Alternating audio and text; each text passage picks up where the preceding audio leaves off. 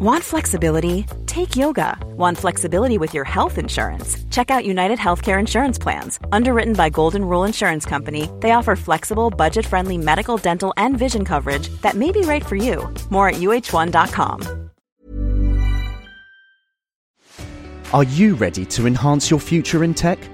Then it's time to make your move to the UK. The nation that has more tech unicorns than France, Germany, and Sweden combined the nation that was third in the world to have a $1 trillion tech sector valuation. The nation where great talent comes together. Visit gov.uk forward slash great talent to see how you can work, live, and move to the UK. Lee McCartney has supported independent tech news directly for five years. Be like Lee. Become a DTNS member at patreon.com slash DTNS. This is the Daily Tech News for Monday, April 29th, 2019. Happy birthday, Meg. In Los Angeles, I'm Tom Merritt. And from Studio Feline, I'm Sarah Lane. And uh, I'm the show's producer, Roger Chang. Joining us as well today, very happy to have freelance producer Jen Cutter back on the show. How's it going, Jen? Hello, everyone. I'm doing well, having fun here in Toronto. We were supposed to get snow yesterday, but it snowed like all over the U.S. and the prairies, but not not in Toronto. How did you manage to just send it to us? I don't know, and I'm very sorry. I really wish it came here instead. How Canadian of you. Uh, we're going to talk about game developer burnout with Jen uh, a little later, so stick tuned, stick stick with us for that. But let's start with a few tech things you should know. A group of security researchers led by Noam Rotem discovered an unsecured database on a Microsoft cloud service containing addresses, names, ages, genders, income levels and marriage status for more than 80 million US households. It's unclear who owns the database. The server containing the database came online in February.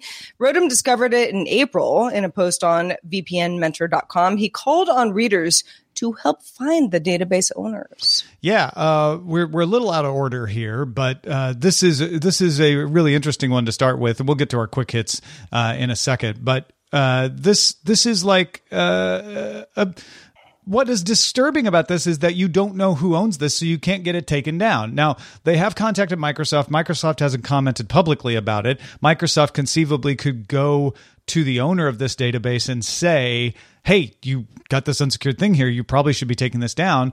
But Microsoft might be in legal hot water to take it down, even though they know that it's unsafe to be there because it's not their property. And their terms of service say, we won't touch your data. So they really need to wait for the owner of it to take it off. Uh, thankfully, the security researcher found it before malicious people did, but it's not to say somebody else couldn't find it.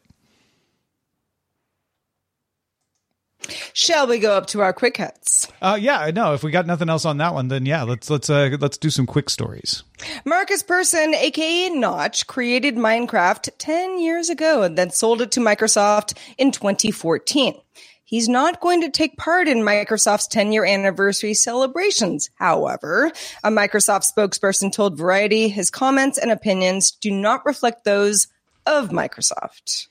The Powerbeats Pro wireless earbuds from Apple's Beats will go up for pre order in Canada and the US on May 2nd for $250. Everybody else gets them May 10th. I know a lot of people have been waiting for these.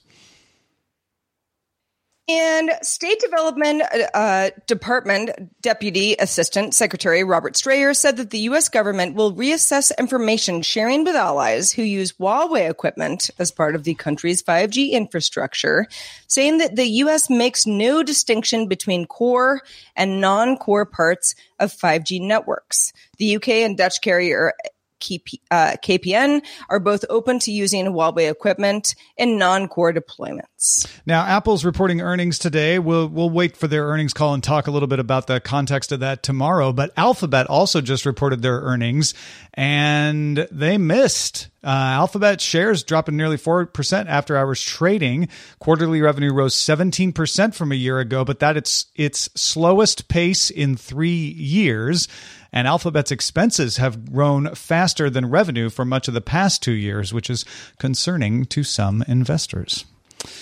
All right, uh, let's talk a little bit about Apple removing apps and the complaints about that. We've talked about that in the past about how Apple has been uh, accused of favoring its own built in apps over apps in its App Store. Over the weekend, the New York Times reported that Apple removed or restricted 11 of the 17 most downloaded screen time and parental control apps over the past year.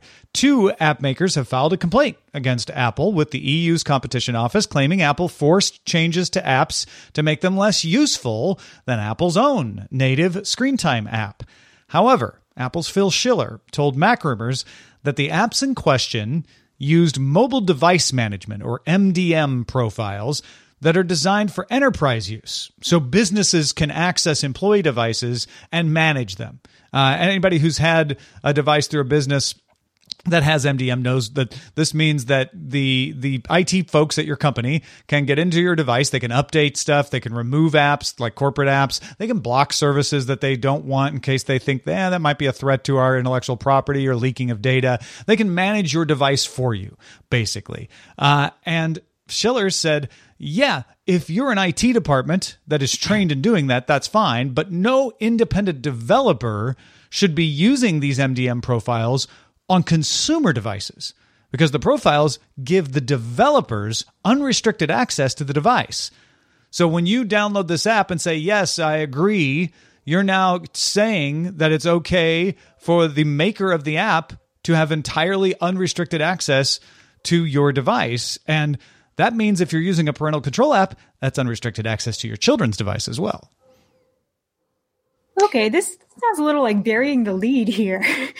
the first half of that story sounds like, oh, this sounds really shady by Apple, and then the second half is like, oh, wait, this sounds not good on the by the actions of the developer here. That's that's a lot of access you're giving someone to everything on your phone just to see what you're doing on your phone. Yeah, I, I, understand that parents want to be able to track kids. I understand as well that there probably is a legitimate developer beef that, hey, Apple's got their own screen time thing built in, and we can't do all the things they do with the traditional Apple API. So, hey, there's this MDM. We could do some of that, and we we won't misuse it. We promise. But Apple's saying it doesn't matter if you promise. If they give you MDM access, you have it, and that's probably not a good idea to give. A little close to stalkerware, isn't it? What's that? I said it's a little close to stalkerware. I understand like parents and kids, but then there's always the how can this be used in the worst possible way and how do we prevent it if we're apple yeah it's it's something that needs to be uh, may, there probably needs to be a middle ground there probably is an argument that apple is not giving these parental control apps enough access to be as useful as they could be um, but they shouldn't have to give away the store uh, to do that kind of parental control. And there probably is a little anti competitiveness on, on Apple's part, even if it's subconscious that they have their own screen time stuff that can do things because they're like, well, we're Apple. We run the whole operating system anyway, well, so what, we can What would stuff. be the alternative, right? Like well, if someone, a, yeah. if someone wants to, you know, call Apple out for being anti competitive, like what is the alternative in this situation? Give, give the, uh, give the, the people who develop parental control apps the exact same controls that the screen time app has. Don't say, well, the screen time app's part of the operating system, so it can do some stuff that we don't let apps do. Uh, but don't give don't give them all of the MDM unrestricted access. That's what I. That's not, there. There could be a middle ground for that. Mm-hmm. Let's talk about Spotify's earnings. Oh, you thought last week was a big earnings week? Well, this week is it keeps rolling. Spotify reported it lost uh, 0.79 euros per share, but raised revenue 33% on the year. Spotify also announced it grew paid subscribers 32% on the year, becoming the first streaming music service to reach 100 million paid subscribers. Worldwide, the company now has 217 million monthly active users, and the company expects to have 222 to 228 million users by the end of the quarter, with 107 to 110 million paid subscribers. It identified smart speakers as a key growth area. Huh. Big surprise. well, smart speakers as a growth area, I think for for a few years people have been wondering if that would really be something that takes off, but it keeps growing and if the music companies are saying like, yeah, that's where we see most of our listening coming from, I think it kind of puts an underline on that. Uh, and Spotify getting to 100 million first is part of their bragging rights against Apple. Apple's beating them domestically, uh, in the US and Canada, but they're not necessarily beating them around the world for now. Uh, and Spotify wants to keep it that way. They want to stay in front.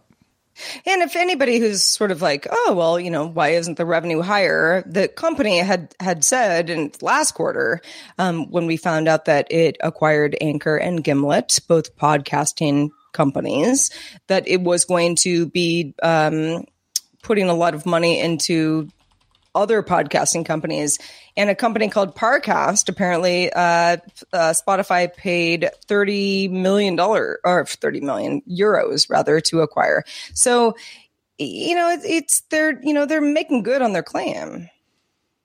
Yeah, Spotify's growth has been incredible in terms of how they've hit people who aren't into tech.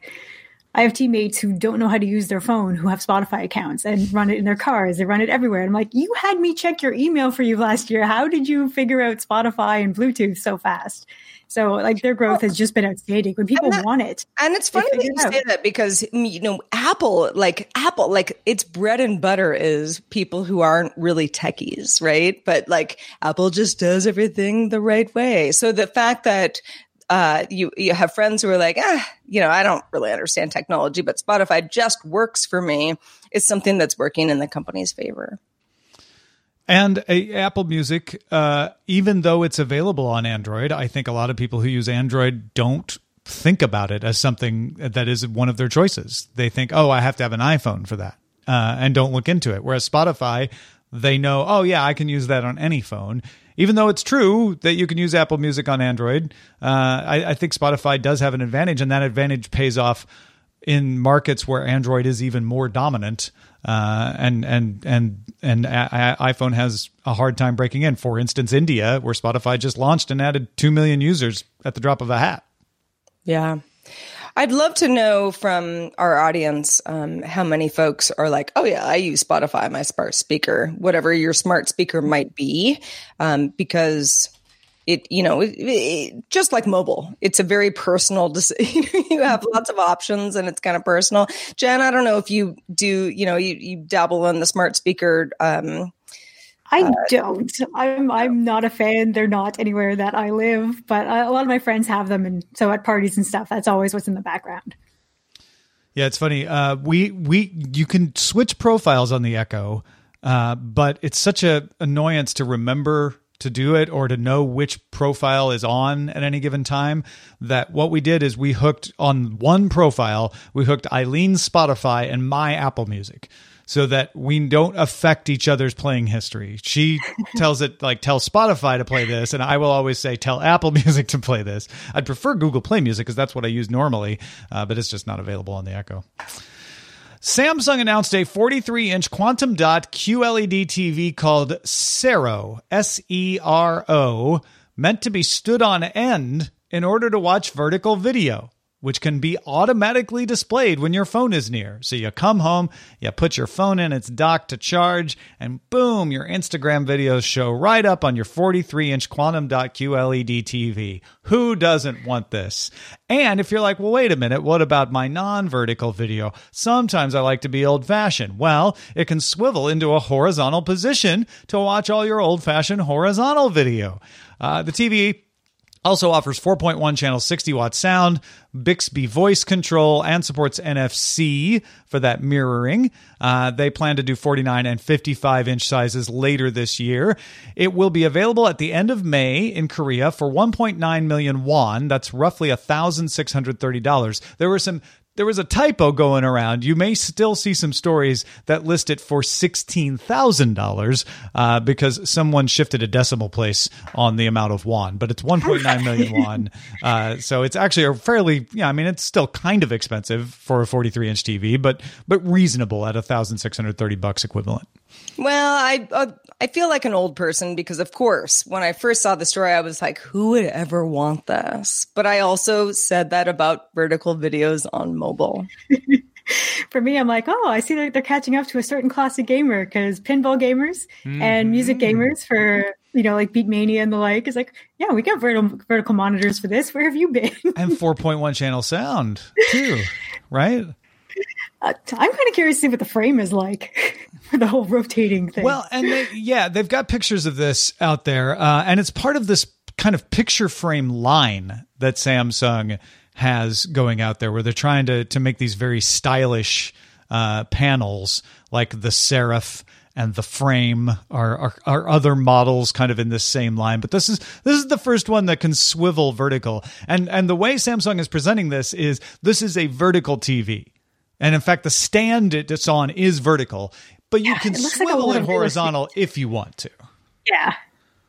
And again, not to poo poo this, you know, what, what's obviously a, a pretty cool thing, but okay, you know, when when you're dealing with something in the mobile sphere, you know, it's it's vertical or it's horizontal, that's, you know, kind of easy to deal with. When it's in your living room and it's 43 inches and it's, you know, on on a wall, how often are you really trying to like swivel that whole thing back and forth? Is that going to be something that people are just like, yeah, that's part of life, or no, or it seems like a pain yeah, it does. It does. But but again, like I haven't done this at my house, and maybe I, you know, maybe I maybe I'd be happy to have it. Well, folks, if anyone, I, I mean, Samsung's pitching this as a concept, but it's also going on sale. Like it's got a sale date and a price. So uh, maybe it's just a limited run, but also they probably don't expect to sell that many of them. But if uh, anybody in Korea gets a hold of these, let us know. Feedback at dailytechnewsshow.com. Well, if you are looking to go on vacation sometime in the near future, the Wall Street Journal reports that Marriott will expand its test of a home rental service from Europe to the US. Marriott is the world's largest hotel operator with 1.2 million guest rooms. Airbnb is the largest room provider with 4.92 million listings. So Marriott has been testing its home sharing service in Paris, Rome, Lisbon, and London, while Airbnb recently acquired Hotel Tonight. So, I mean, as is, and I've said this on the show before, enthusiastic Airbnb user is, you know, hotel tonight, certainly so much, you know, my, my first reaction was like, oh, Marriott, you know, they're, they're trying to get into the game here. But if they can undercut Airbnb at all on price, then they've got something here. Yeah, and and I think the other advantage they'll have is the whole Bonvoy uh, uh, ecosystem, which is with the newly named uh, frequent stay program, their loyalty program, because as they took over Starwood, which was the Westins and St. Regis, uh, they wanted to create a new name for this expanded catalog of hotels that they have. So they named it Bonvoy. I'm sure I'll get used to it. It's kind of weird, uh, but but when you're in when you're a Bonvoy user with a lot of Bonvoy points, you go into the Bonvoy app to book stuff, and I could see uh, places where it's like, wow, there's not a lot of hotel rooms and they're kind of pricey. All of a sudden, these shared room listings showing up, like, oh, well, that's a bigger, better deal. Even if it isn't necessarily cheaper than Airbnb, it'd be cheaper than what you're looking at in that loyalty program app. And they've That got a lot very- of people in that program. Yeah. Like especially for people for business people who travel a lot. Now you're getting business people who don't use the Airbnb side of things kind of getting used to the idea. Which may end up helping Airbnb in the long run though. Mm-hmm. Well, but that- yeah, more yeah. corporate spending that that's different though. No, that's a good point too. Though you get the corporate world, which is tied in, and Airbnb has their corporate booking system now, uh, but you have to go sign up for it and set it up. And a lot of booking agents and companies probably like, you know what, I already have Marriott in my system. I'll just use that. You know, it's it's funny that okay, so Marriott, you know, huge, huge hotel conglomerate. Um, Airbnb obviously does what it does very well, and I I have this conversation with people all the time of like, you know, certain people are like, eh, I just like the hotel experience. I just want to be at a hotel. I want room service. I, you know, I, you know, I, I, I don't need like an apartment. I'm kind of on the other side of things where I like the idea of having a kitchen and, you know, feeling like I'm in my own house type thing. How much, you know, obviously Marriott getting into this, they know that Airbnb is just killing it to the point that they have to offer something besides the hotel experience. I, just, you know, I, I wonder what we're, you know, like what is the hotel experience going to be like in five years? Oh, I don't think the hotel experience is is in danger here. This is uh, this is No, uh, not in danger. this but is just, like, additional uh, revenue for whoever wants it. And, and as I said in our pre-show, uh, to paraphrase Netflix and HBO, I think Airbnb is trying to become Marriott, before Marriott can become Airbnb. Uh, Sure. the- both these companies want to have both kinds of listings available because there are both kinds of people out there. Hey, folks, if you want to get all the tech headlines each day in about five minutes, be sure to subscribe to dailytechheadlines.com. All right. Uh, there have been lots of stories kicking around about developer burnout. We're not trying to claim developer burnout is new, uh, but there's a story on Kotaku about how BioWare's Anthem went wrong. Uh, there's a story on Polygon about the intense crunch period at Epic Games because of the success of Fortnite. Some devs are speaking out about crunch time at other studios.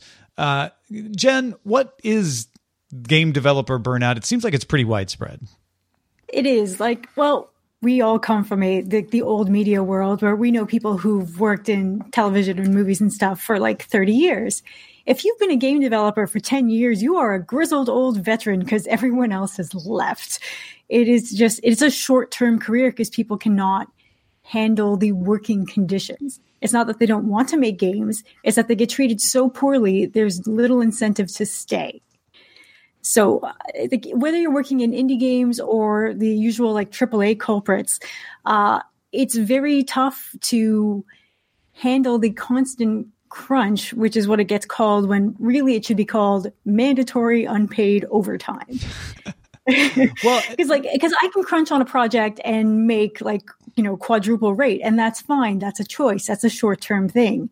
These are companies that are crunching endlessly uh, over and over again to either make E3 demos, to make release dates, and then once the game is out, now you're crunching again because every game is a forever game. You've got cases of uh, like Fortnite. Every season, it's you know there's new maps, there's new vehicles, there's new everything. The crunch never ends, and that's just unsustainable for human beings who want to have a life and sleep and eat food that didn't you know come out of a plastic box once in a while. And it sounds like that's part of what's changed. I, I had a friend way back, like late '90s, early 2000s, who was uh, an EP at 3DO.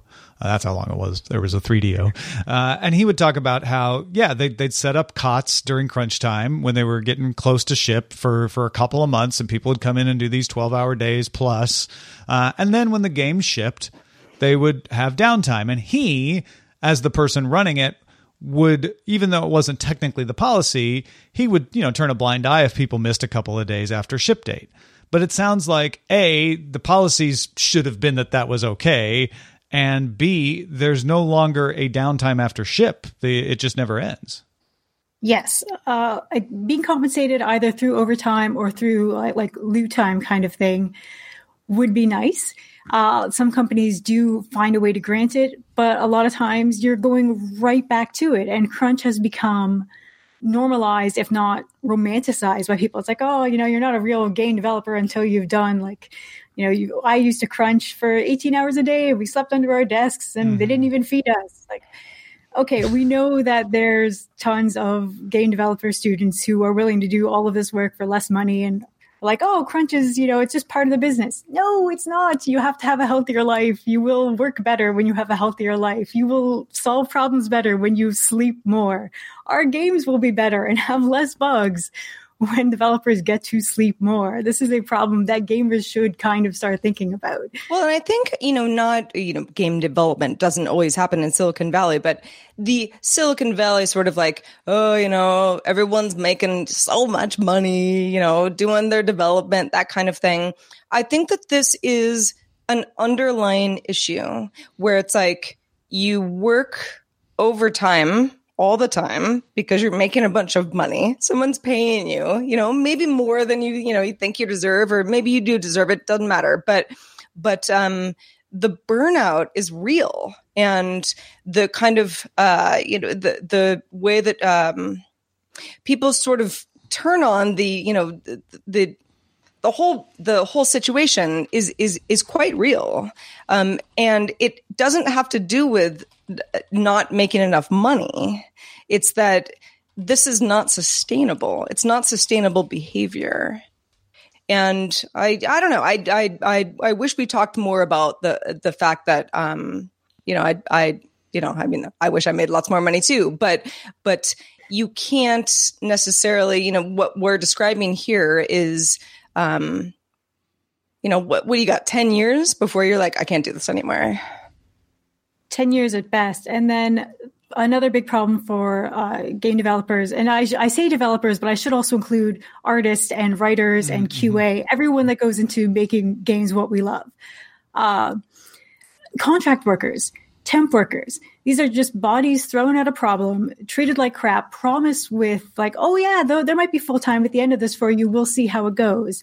They give three years of their lives to a project they get turfed right before the end and don't even get a credit on the game because they didn't, you know, survive the process. They didn't put in enough hours to make the company happy. And this on top of toxic work environments, this is all going to come into play in future lawsuits and forced arbitration clauses. Like this will become more and more news as people start talking about it. Like people are so miserable. They are willing to put their names on this kind of treatment, say, this is what happened at my company. I don't care if I never work in games again. This is what happens. I need people to know about it so it doesn't happen to more people. That's how fed up developers are. Yeah. So, so what? It sounds like we're finally reaching the breaking point. But what's driven the trend uh, that perpetuated this? You, you, would think that there would be so many developers that would just say, "Yeah, you know what? Forget this. I can find a programming job that doesn't do this for me." It was because people just wanted the glamour of being associated with games when you love games and want to make games, you will make these sacrifices to work for these companies. And then once you get your foot in the door to find out that it's even worse than you had been led to believe, it'll push you to the breaking point that you will talk to reporters, that you will find things like uh, Game Workers Unite to to help try to drive the change to make the positive change in the industry. So you've heard a lot of talk about unions lately and, and there was a possibility of a walkout at Riot Games. Uh, that news just broke today uh, because they were going to push employees towards uh, forced arbitration as opposed to lawsuits because you know that any kind of oppressed underclass always goes, you know, what would really make this better? Forced arbitration. Yeah, well, no, t- they want their away your court. right to take action on your side, and and yeah, yeah. Mm-hmm. Got it. So I, I really do think that this is going to become a bigger and bigger issue, and for gamers, what they can really do is take it easy on the pre-release hype. Know that you're being sold a lot of promises that are may not necessarily happen, and uh, just try to pay attention to. Uh, to these stories, try to support game developers who are promising that there are are not putting the developers through this. Uh, what was it? Monomi Park. They made Slime Rancher, which is an amazing game if you haven't played it. They put out that game, which was like AAA quality from an indie studio working 40 hour weeks. So it is possible if they plan properly. Well, and and I think that's the, one of the keys. If if you are concerned about this, uh, look for games from smaller studios, independent developers uh, that you can you can verify. Like, hey, these these people either are the ones making the game themselves, uh, or if they have you know teams of people, they're they're they're teams that they they make it clear that that they treat their developers and their employees with respect. You you can find if you can't find that stuff out, then maybe be a little less willing to play that game. Mm-hmm. Yep, just support the developers when you see them online talking about this yeah, sort of yeah. thing, and let, let them know that they're being heard. Yeah, uh, BioCow uh, says support cruelty-free game companies. Cruelty-free to their developers would be the the point there. Thanks everybody who participates in our subreddit, also cruelty-free. It's a lot of fun, in fact. Submit stories and vote on others at dailytechnewsshow.reddit.com. We're also on Facebook. If you hang out there, join our group, facebook.com slash groups slash Daily Tech News Show. Let's take a quick look at the mailbag. Let's do it. Uh, Marco wrote in about a conversation that uh, Roger and Allison shared and I had last Friday about the idea of